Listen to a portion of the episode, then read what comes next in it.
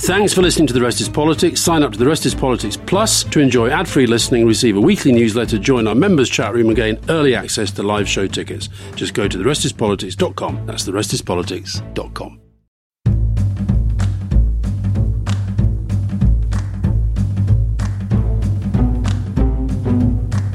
Welcome to The Rest is Politics with me, Rory Stewart. And me, Alastair Campbell. And Alastair, you wanted us to, to, I think, focus on four main issues today. Is that right? You were going to do Nadhim Zahawi and his tax situation. You were going to do Boris Johnson and the chairman of the BBC. Then we were going to touch on Germany and Leopard tanks.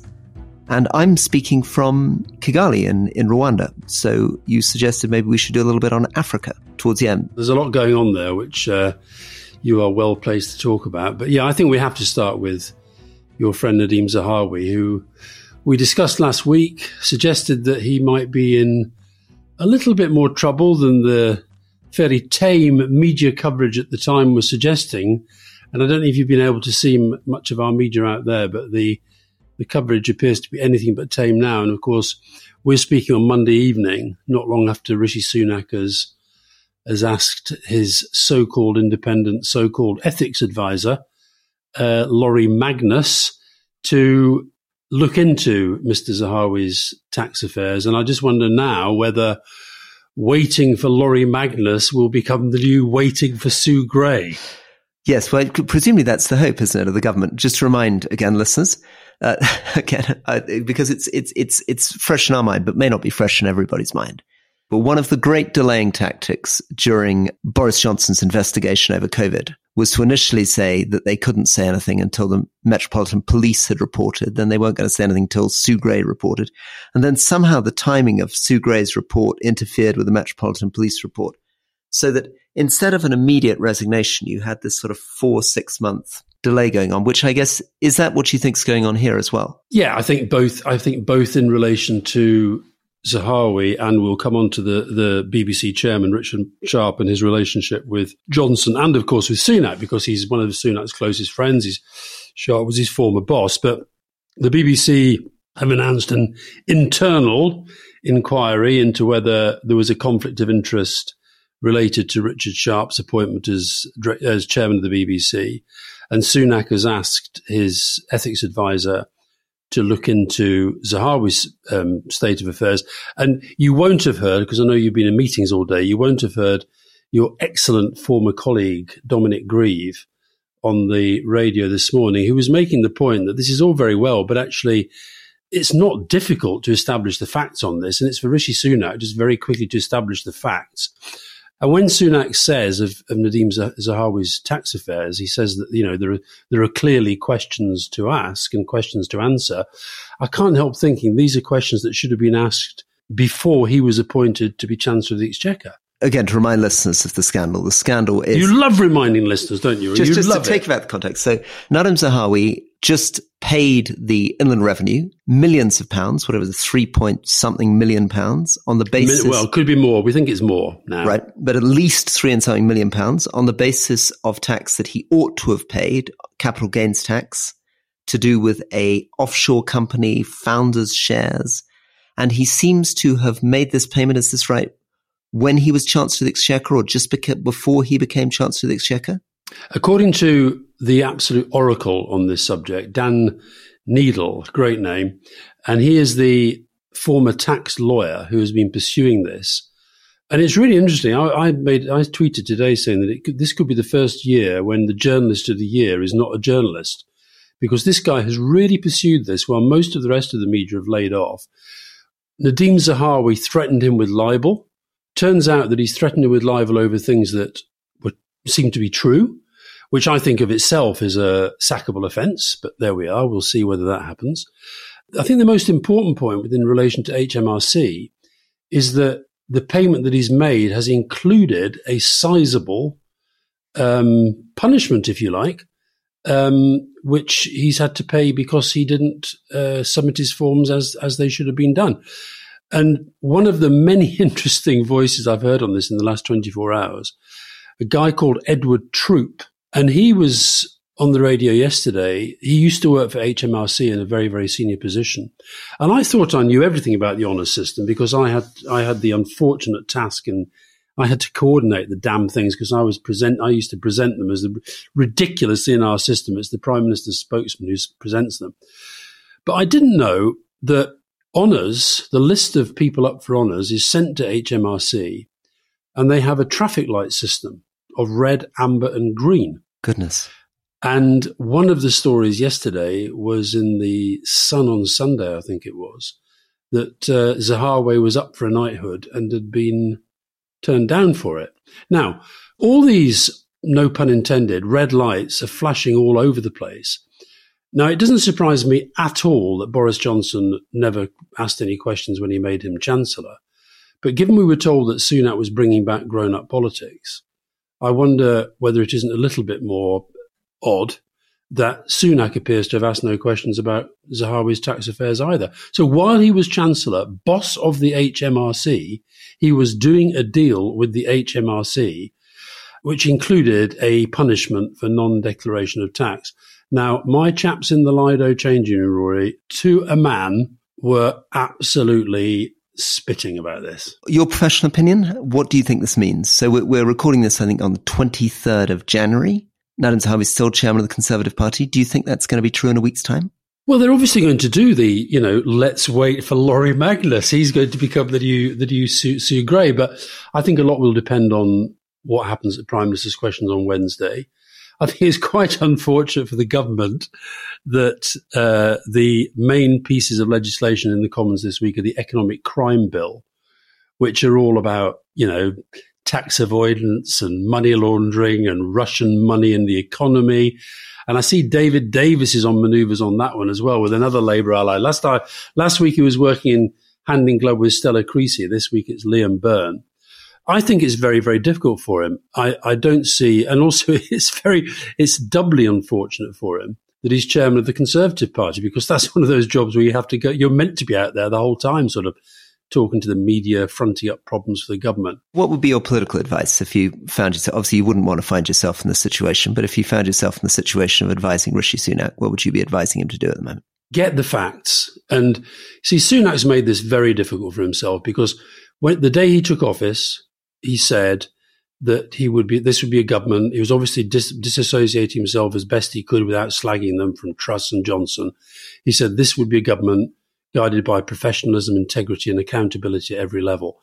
Well, professionalism, you don't stand up in the House of Commons as he did and say, Nadhim Zahawi has answered every question. He's had, had he's, he's answered all the questions when he clearly hasn't.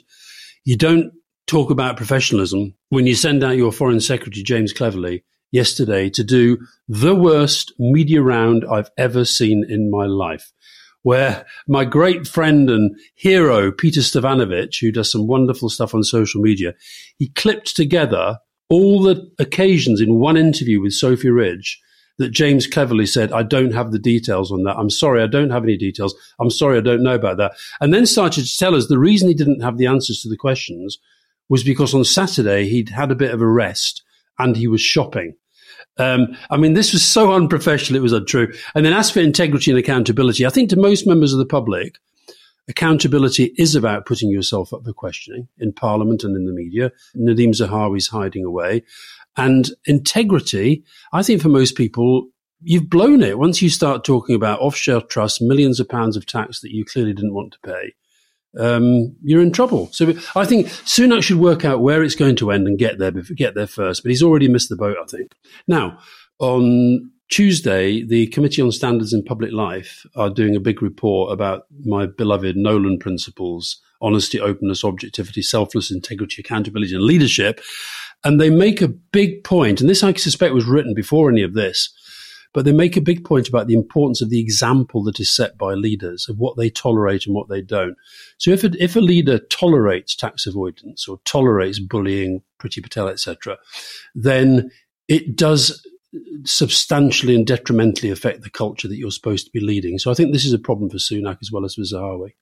Okay, which brings us on to the absolutely staggering case of Boris Johnson. And in some ways, because he's not prime minister, people are not focusing on just how outrageous and disgusting that is. So Boris Johnson, as we discussed in last week's podcast, found himself in some unbelievable financial problem. And he found himself in the humiliating position, it seems, of firstly confessing to the cabinet secretary, Simon Case, that he was running out of money, that he was in debt, that he was in financial trouble. And then somehow convincing a group of friends stroke donors, apparently it seems led by the man that he subsequently made the chairman of the BBC, Richard Sharp from Goldman Sachs, to pull together an £800,000 loan. Now, one of the things that I remember when I was joining the civil service is we had these developed vetting processes. Mm-hmm. And a lot of it was about whether you were in debt, because mm-hmm. if you were facing £800,000 worth of debt and you had no viable source of income, which is what Boris Johnson seemed to be saying, seemed to be saying, I'm sorry, I'm bust, I can't get any money in, and I owe all this money to all these different people you are in real danger because people don't really sadly give you money for nothing and you are absolutely liable to influence and abuse. Since then, he's taken a million pound donation from an individual towards the Boris Johnson Foundation, whatever that is. And I'd like to know what the rules are and what he can actually spend that on. He's got apparently now use of a grace and favour house in London, led by his friend Lord Bamford, which is meant to be, according to the newspapers, I know is true, a 12 million pound townhouse that he now uses. But the most odd thing is that the cabinet secretary somehow did not think that it was necessary to declare that the prime minister had just availed himself of this credit facility of £800,000. And mm. why the cabinet secretary and the ethics advisor did not think this was a sort of flagrantly in the public interest to know that, I can't imagine. I'm imagining now that there's a lawyer on my shoulder, but we know that the fish rots from the head and I think he has had, Johnson's presence in Downing Street has had a deeply corrupting influence upon a lot of the people around him. I sent you earlier, or you probably didn't have time to listen to it, but you should have a listen. I sent you a clip of an interview on James O'Brien's show on LBC this morning. A Scottish London based civil servant who phoned his James's program coincidentally, didn't know it was going to happen, but coincidentally on the day that Sunak and Javid finally made their move against Boris Johnson. And this guy phoned up James O'Brien to say the country needs to wake up. We were becoming a corrupt country. He said in today's interview that as a result of that, he was suspended for three months pending an investigation to see whether he was in breach of his civil service contract. He was fired but he said that he sent a clip of his interview, the first interview to James o- uh, with James O'Brien, to Simon Case, and said, "When is the senior civil service going to stand up for the standards that you're meant to uphold?" And the guy was virtually in tears today. And James O'Brien said to him, "You know, at least you can have a, a clear conscience." But he was a guy saying, "We've got to wake up. This is full scale corruption inside our government." And I think, you know, I've written a piece for The Independent, which I've just finished, uh, just posted just before we started. And the point I'd make about the BBC is that they do have an extraordinarily good reputation all over the world. But I think they put it at risk when they don't cover their own scandals with the same vigor as perhaps they should, and they do others. And I think there has been a pattern in recent years because of all the political pressures from the Tories because of the placement going on, the, whether it's Richard Sharp, whether it's Robbie Gibb.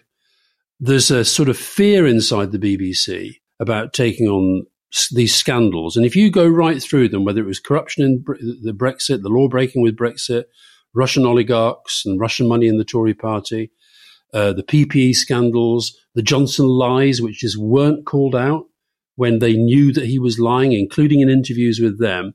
And the BBC kind of gets dragged kicking and screaming to these scandals. Now, fair play to them. On Saturday night, when the Sunday Times story broke about this one, that you, the story you're talking about, the BBC covered it. They've been covering it, but I suspect they too now will be hiding behind the Richard Sharp has called for an inquiry. Let's wait for the inquiry. One question: How was the Prime Minister in trouble to the tune of eight hundred thousand pounds? So we know that this is somebody who was earning a lot of money. He was being paid, I think, two hundred and fifty thousand pounds a year as a Daily Telegraph columnist when he was also an MP in receipt of his MP's money. When he moved into Downing Street, he had a free London house, 10 Downing Street, a country house, Chequers. Why did he need £800,000? Who was he in debt to? Now, presumably some of this is to do with his divorces and his alimony payments, but presumably, fundamentally, he is profligate. He's not responsible with his money. Well, you're asking the wrong person, Rory, because I've not spoken to Boris Johnson for some years. I think the last time I had a proper conversation with him was backstage at a Rolling Stones concert, where he continued to tell me about what a sort of figure of probity and honesty Andrew Gilligan was. Um, Andrew Gilligan being the author of the report about Iraq that led to David Kelly's suicide and the public inquiry that led to the defenestration of the. We've got to, we got to do Iraq properly in detail sometime. We can't, can't yeah, let you just do. drop that. Do. We will we'll do, that properly in detail sometime. So I'm probably the last person to ask, but I think we know on the sort of what you said, profligate. But I also do think, I mean, this this thing you said about, you know, I went through developed vetting, and I can remember those questions. You know, you literally, and because I've got this sort of Scottish Presbyterian upbringing and all that, I've always been terrified of being in debt. I mean, apart from a mortgage, I just I've never been. I can't stand the idea of being in debt. The idea of owing anybody eight quid, never mind eight hundred thousand quid, is just sort of out of my orbit. And, and fundamentally, he, he should, I mean, people have been saying on Twitter that, that Churchill was often in debt. And actually, that's true.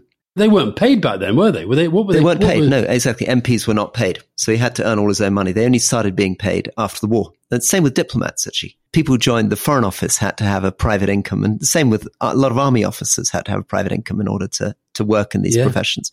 Um, yeah. There's an amazing book on Churchill's finances, which I believe is called "No More Champagne."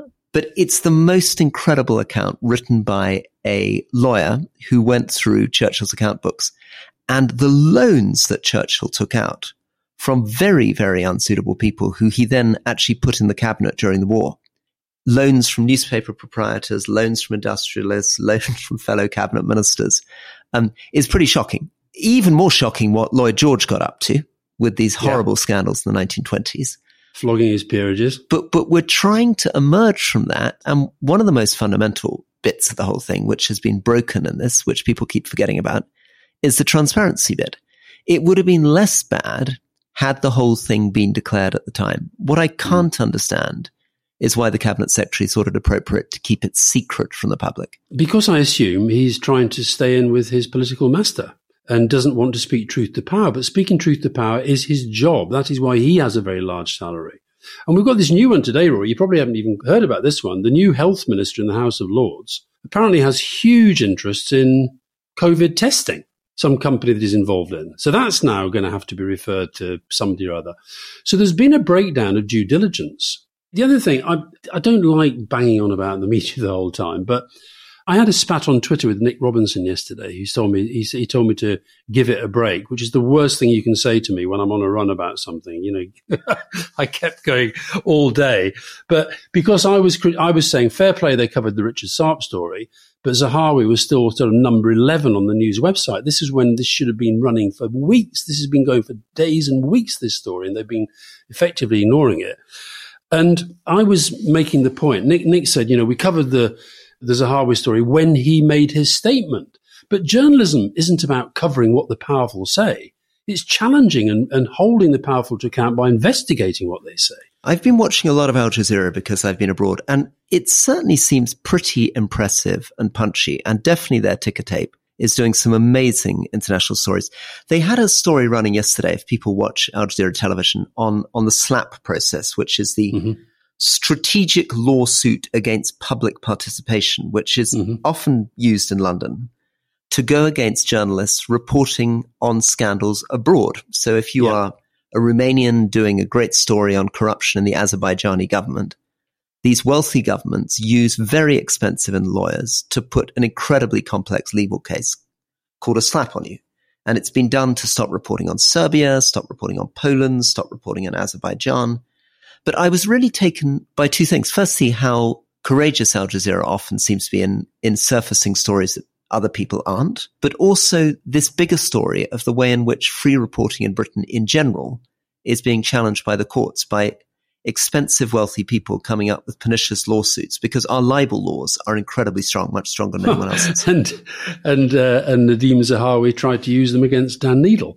I believe the point is that in Britain, you have to prove entirely your allegation. The entire burden is on the defendant. Whereas in other jurisdictions, the prosecutor has to prove it's not true. We had some questions about this, which I was actually going to raise in the Q and A, but I'll raise it now. There's, there's, a, there's a campaign to get an amendment to bill going through the Commons at the moment, where essentially they're cracking down on whistleblowers as well. That the public interest defence is not going to be as watertight as, as once it was. And we've also had situations where the Americans have refused to endorse some of the uh, some of the tougher changes that we've made in relation to libel in our country. And of course, you know, you look at the the, the, the way that um, Carole Cadwalladr, um, Guardian journalist, who I think is absolute hero of heroine of of journalism and campaigning, and again, who pretty much had to do a lot of it on her own. And I declare an interest here. My brother-in-law was uh, part of her legal team, but her case with Arron Banks was. Um, you know, she was she, effectively she was the one who seemed to be on trial through the whole thing. I think we're maybe just coming up towards our break, but after the break, we've got German Leopard tanks and hopefully a bit of a chance to talk about Africa. Good.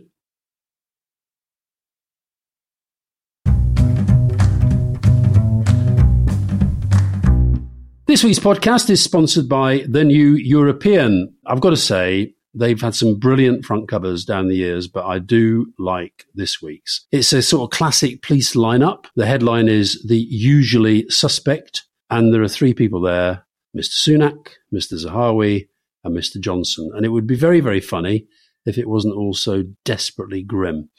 But talking of great new European covers, they are repeating their offer of a copy of their book featuring the best of their front pages since the referendum of 2016, free to Rest Is Politics listeners when they subscribe from just one pound a week, Rory. So this week, for example, some beautiful photographs the old 1950s steam night train service from Dover to Calais, where the train actually crossed the channel on the ferry beautifully photographed in the New European. So if you want to do something positive about the state of the media, you can subscribe to this award-winning newspaper, the New European, for just one pound a week. Or if you prefer to get the actual newspaper delivered to your door, just two pounds a week.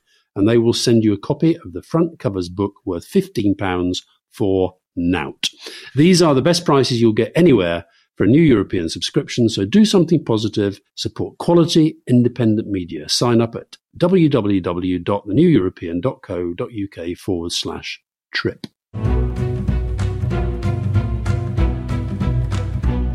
So, welcome back to the second part of this episode of The Rest is Politics with me, Alastair Campbell. And with me, Rory Stewart. And Rory, did you get time properly to listen to my chat with Marina Litvinenko on leading the chart-topping new podcast presented by Alastair Campbell and Rory Stewart? Very much, and very, very topical because we've got a number of things to talk about today which relate to Russia. Obviously, Russia-Ukraine and the dispute around Germany sending Leopard tanks. Russia Africa, because there's been a lot mm. of very strange Russian involvement recently in Mali, Burkina Faso, we talked a little bit before about Kosovo, where the EU and the Franco-German um, treaty is still trying to find some kind of accommodation between Serbia and Kosovo. And allegations now out that Russians have released videos of Serbian mercenaries being trained to go and fight in Ukraine. So all of that connects very, very well to the interview that you did, which focus on the horror fundamentally of the Putin regime. Mm.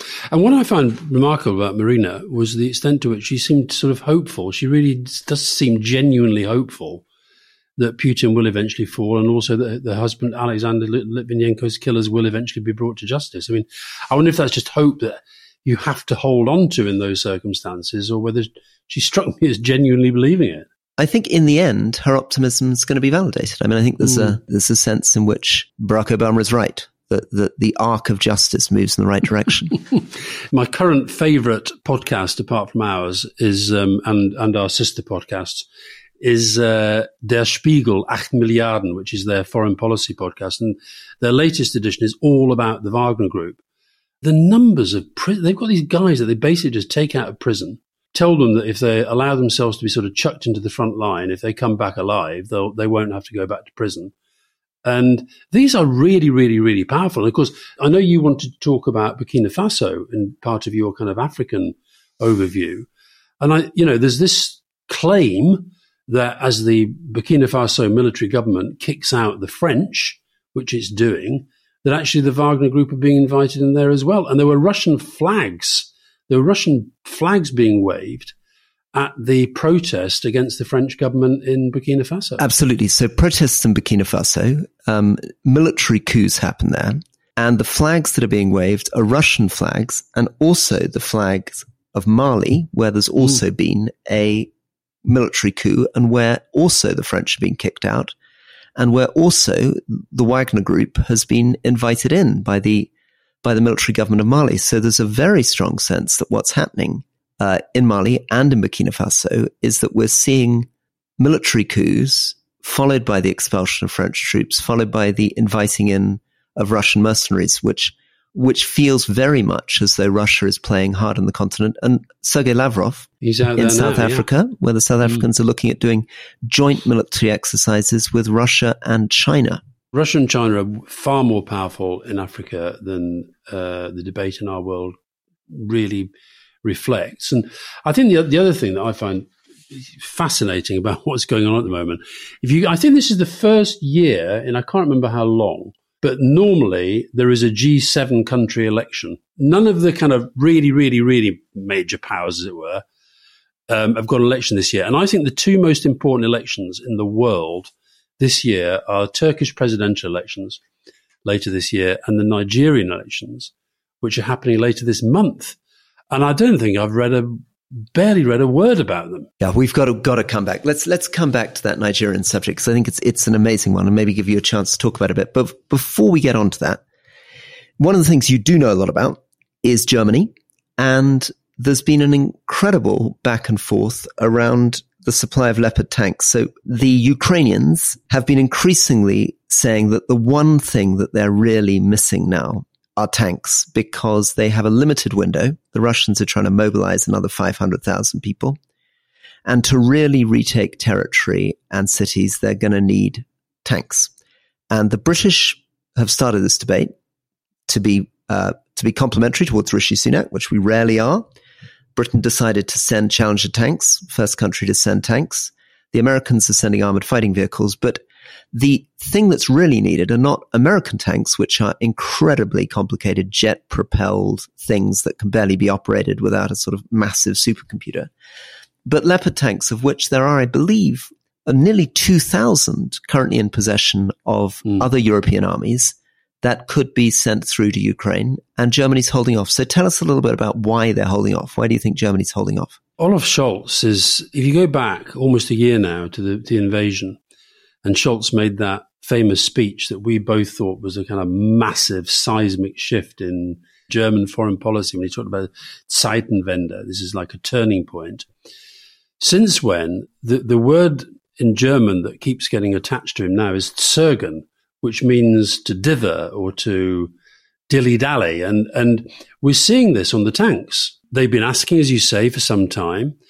Uh, they had this de- meeting of, of defense ministers in Ramstein in, in Germany over the weekend, and still there is no definitive final decision. Now, I think the ma- I think the reason, if you boil it down, is the worry that if Germany were to do that, when everybody's saying this is the weaponry that is most important now for the next stage of of this war against Russia, that in a sense that that puts Germany right into it in a way that they don't feel they're right in it at the moment. And so I think Scholz's position is sort of that he'd like to do this, but he'd like to do it under cover of the Americans also doing it. And the Americans are, seem less keen. Yeah, well, they, they have sent these amazing Stryker armored vehicles. But since February, um, Timothy Garton Ash, who you'll know well and was, you know, one of the leading voices with dissidents in East Germany before the, the mm. fall of the Berlin Wall, um, has written a really good series of pieces on Substack. Again, people who don't look at Substack, worth looking at, Timothy Garton Ash.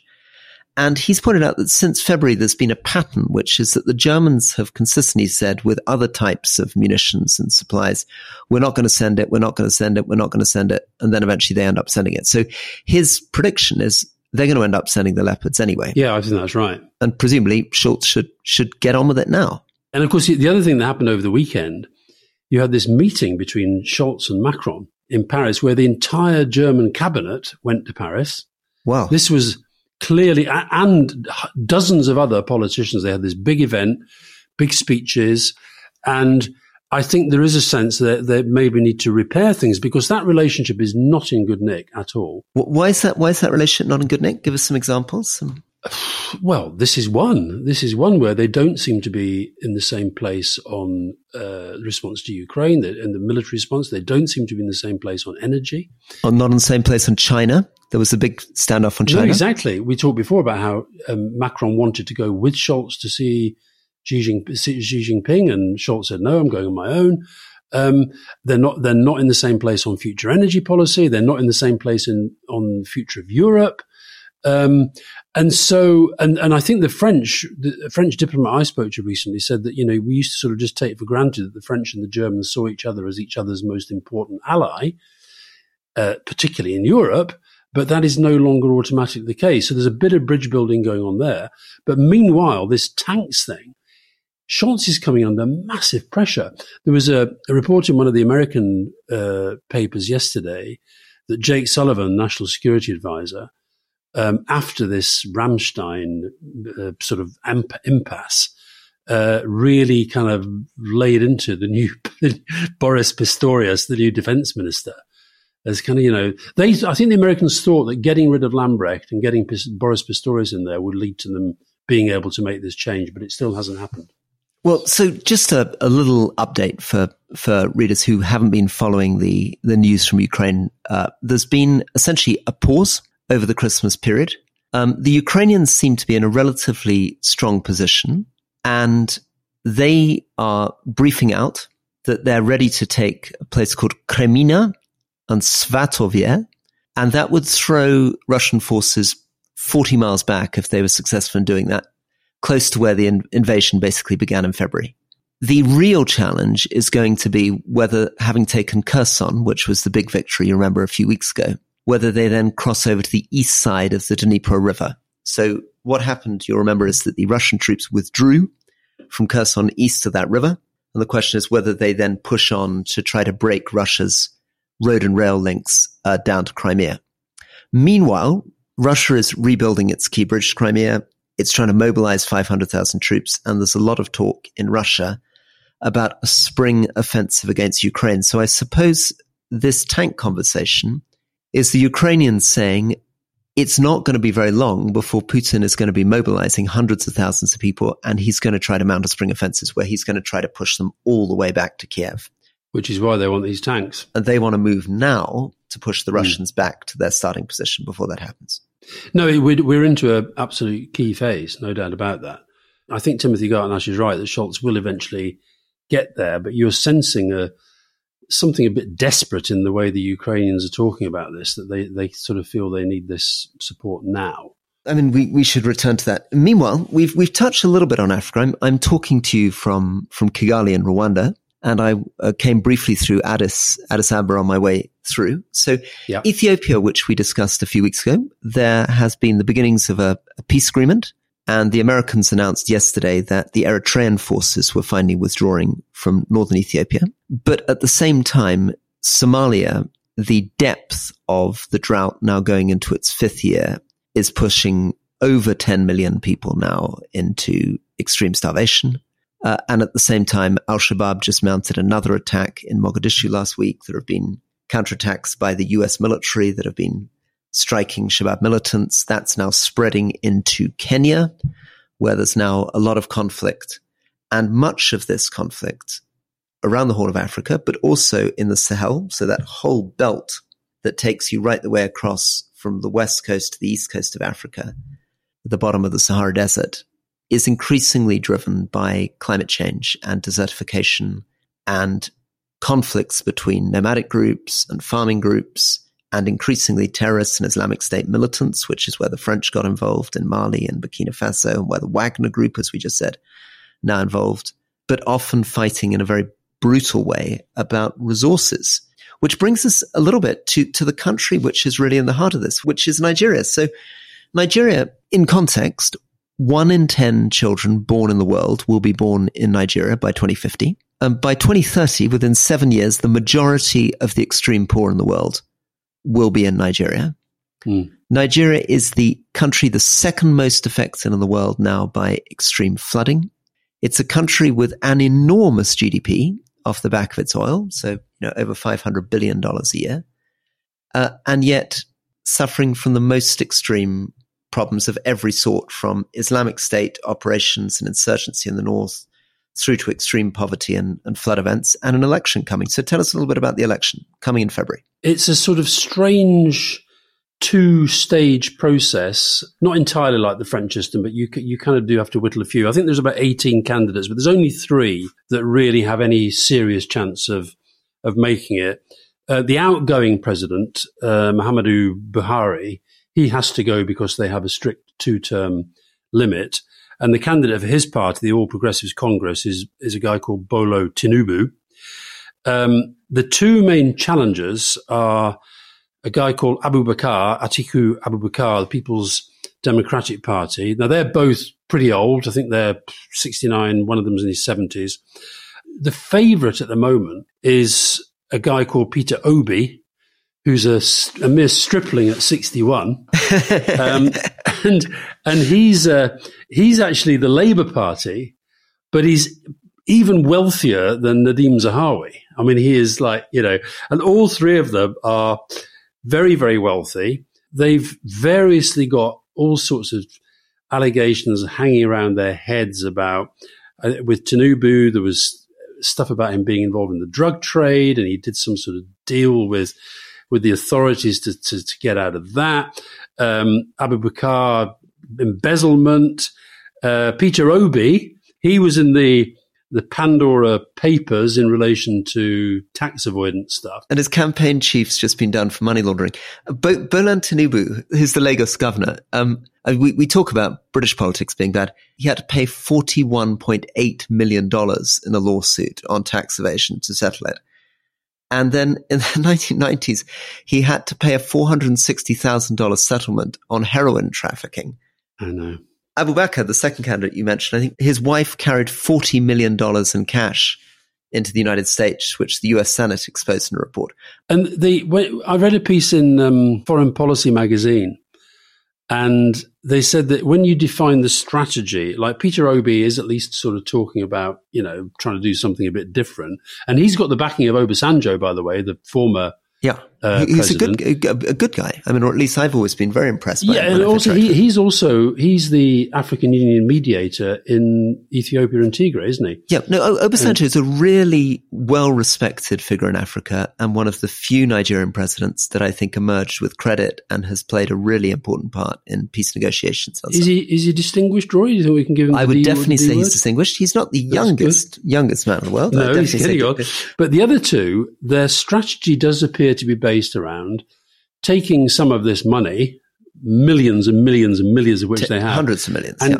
and giving it to voters. So, so, so to put political context on Nigeria, obviously Nigeria, enormous country, vast, rapidly growing population, a population where I believe 84% of voters are under 35. Although that's not unusual. Mozambique, mm. 50% of people in Mozambique are under 15 obviously when wow. we talk about you know we've talked about japan and the way in which its population is slowing down and the way in which britain's population will really only go up with immigration but africa is the big exception to that story it's the one part of the yeah. world where population is still growing very dramatically so yeah. Ni- nigeria finds itself in very very significant problems particularly in the northeast of the country where there's been a combination of a boko haram insurgency people remember uh, famously young girls being kidnapped but also the spillover from this whole conflict in the Sahel region, terrible problems on climate change, which means that there are millions of people receiving humanitarian assistance. I think nearly $3 billion of humanitarian assistance this year going to the northeast Nigeria. But unfortunately, the nature of Nigeria is that there are millions of other people displaced up and down the country with flooding events, climate events, but it has the most extraordinary natural resources. It mm. has an incredibly entrepreneurial dynamic population. It's one of the most exciting places to visit if everybody wants to go on holiday. Incredible cuisine, music, culture, and energy. I mean, anybody goes to Lagos, it's like getting an electric bolt. Right, you led with your chin there. You talked about music. Name me a great Nigerian musician. I can't do that. I can't do that. I'm rubbish on music in general. Can barely name a great Scottish musician. I'm going to give you a great Scottish music, musician because I've just been listening to the new album of Duncan Chisholm, the great Scottish fiddler, called Black Cuillin, and it's absolutely brilliant. To step back just as we wrap, the World Bank's now put out its projections for 2023. It looks like we're now going into the third worst economic conditions globally uh, that we've had in four decades, apart from the financial crisis and COVID. Uh, developed countries barely growing, Africa certainly not growing enough to keep up with its population growth, and a horrible combination of inflation, high interest rates, meaning that there's no investment going into Africa. People are struggling to service their debt. Much that towards China, which we've discussed again. Uh, Chinese foreign minister just finished a big tour. Egypt, when we come back to North Africa, Egypt inflation now at 22%. The Chinese have put $59 billion into trying to build a new city on the edge of Cairo. Uh, Tunisia, which we discussed again, really struggling. I think something like 14% of people turned out for their elections and now demonstrations against Tunisian president. So let's watch Africa, I think, in the weeks, weeks ahead. And just maybe, maybe that was quite dispiriting, but let's end on something really dispiriting. Obasanjo's report, he estimated that 600,000 people were killed in this two year Tigray war in Ethiopia. Ooh, 600,000. Yeah. Which is way more than Ukraine, which gets so much yeah. focus and it's it's way more than the total that you got that, that were lost in five years of civil war in Colombia. And that's both us not paying attention, and it's also the Ethiopian government basically shutting out journalists very, very effectively. So the reporting didn't get through. The Nobel Prize winning prime minister thereof. Nobel Prize winning prime minister. Dangerous thing. Mm. If you're hmm. ever offered a Nobel Prize, Alastair, perhaps turn it down. Mm, don't know about that. okay, on that, we will wrap. All the best. See you soon. Bye bye.